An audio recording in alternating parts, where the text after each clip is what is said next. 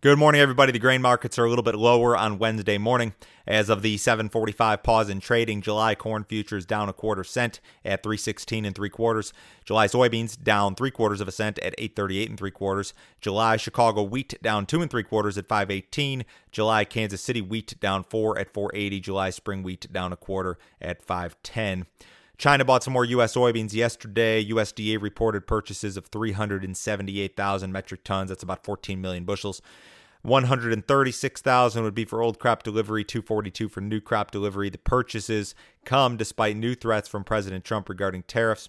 China has actually been a fairly active buyer of U.S. soybeans the last few weeks. In the week ending April 23rd, China bought more than 600,000 metric tons of U.S. beans. That was the largest weekly purchase on record uh, during the month of April. So you're seeing some contra seasonal purchases of old crop beans from China here, which is certainly a positive. I know the market hasn't reacted that way just yet.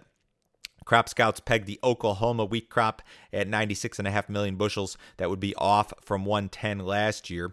Wheat in the western part of the state is being stressed by dry weather, while crops in the south central part of the state are attempting to recover from that mid April freeze event. So there's some chatter here about the, the wheat crop in the southern plains. Some areas have caught rain, some areas are seeing dryness build. Um, we'll see what USDA has to say about, about the situation next week. Dry conditions may impact Brazil's second corn crop. The larger safrina crop is in the filling stage right now. Dry conditions in a couple of the southern states have been an issue over the last 30 days. I think that the risk of, of losses there has increased a little bit. A lot of, of these areas have gone five to six weeks without significant rainfall. Um, the, the one southern state in particular, Parana, is uh, responsible for it, it is the second largest uh, uh, producing state in terms of that second corn crop, which accounts for 75% typically, or about you know three quarters of their yearly uh, corn output. Tyson will resume limited production at its largest U.S. pork plant. That's the one in Waterloo, Iowa. Now, there's still some issues here. Um, it's being reported that many workers at these plants are calling in sick. They're taking leave, whether it's paid or unpaid, or they're simply quitting because of, of virus risk.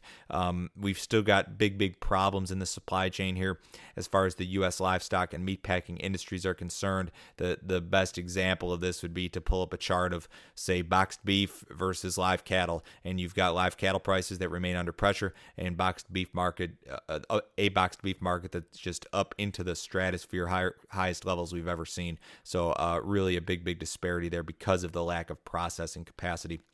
I wanted to talk a little bit about the rebound in the energy markets. The June WTI crude oil contract bottomed at six and a half dollars a barrel on April 21st. It's trading 23 this morning. We've seen a very significant rebound there. Uh, RBOB unleaded gasoline, um, the June contract there bottomed at 52 cents a gallon on April 22nd. It's trading over 90 cents this morning. Ethanol futures, which I know is thinly traded, they bottomed at about 80 cents a gallon uh, in early April. They settled over a dollar yesterday. So we've seen a, a significant rebound in energy prices here. Now, we will see another EIA report today regarding ethanol production and stocks. Uh, my hope is that um, we see a recovery in ethanol production. I don't think it's going to be a huge recovery, but we printed a modern era low weekly production number last week. I hope we can begin to improve. There were some positives in last week's report. We saw a drawdown in ethanol stocks. We saw improvement in uh, gasoline demand. Uh, so we need to see ethanol production bottom and, and start to turn a corner here. That's what we can hope for. Corn futures uh, kind of traded or were hovering near some chart resistance, depending on how you draw this trend line. This uh, 317, 318 up to 320 area in July corn is kind of a, a big neighborhood, and we'd like to see the market break out above that. Again, we'll keep an eye on this ethanol production report today. And then, of course, on Tuesday next week, we've got this big USDA report in which we'll see um, uh, the first look at the new crop corn balance sheets. Uh, it's going to be very ugly. Check out my podcast on the grain markets and other stuff podcast called Brace for Impact. I discussed that in detail. The soybean market remains in a multi month downtrend. It's interesting to note that fund traders have not really held an aggressive short position. They're probably close to flat here, uh, despite a, a, downtrend that's been in place for several months. Again, China's been a fairly active buyer here. We need to see more. Chatter regarding the U.S. HRW wheat crop and some of the problems there continue. Um, that Oklahoma wheat tour, again, citing uh, dryness and, and that mid April freeze event as uh, potential issues. Cattle market was lower yesterday after a higher trade on Monday. The box beef market off to the again yesterday. Some thin cash cattle trade at 95, not enough there to establish a trend really.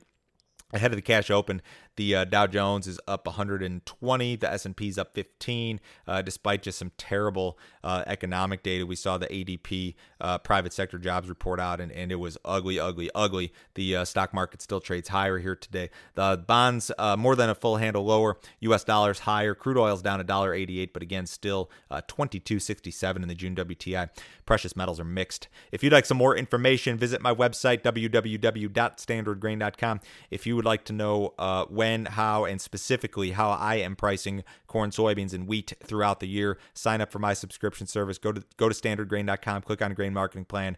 49 bucks a month, cancel at any time. Everyone have a great day. I will talk to you same time tomorrow.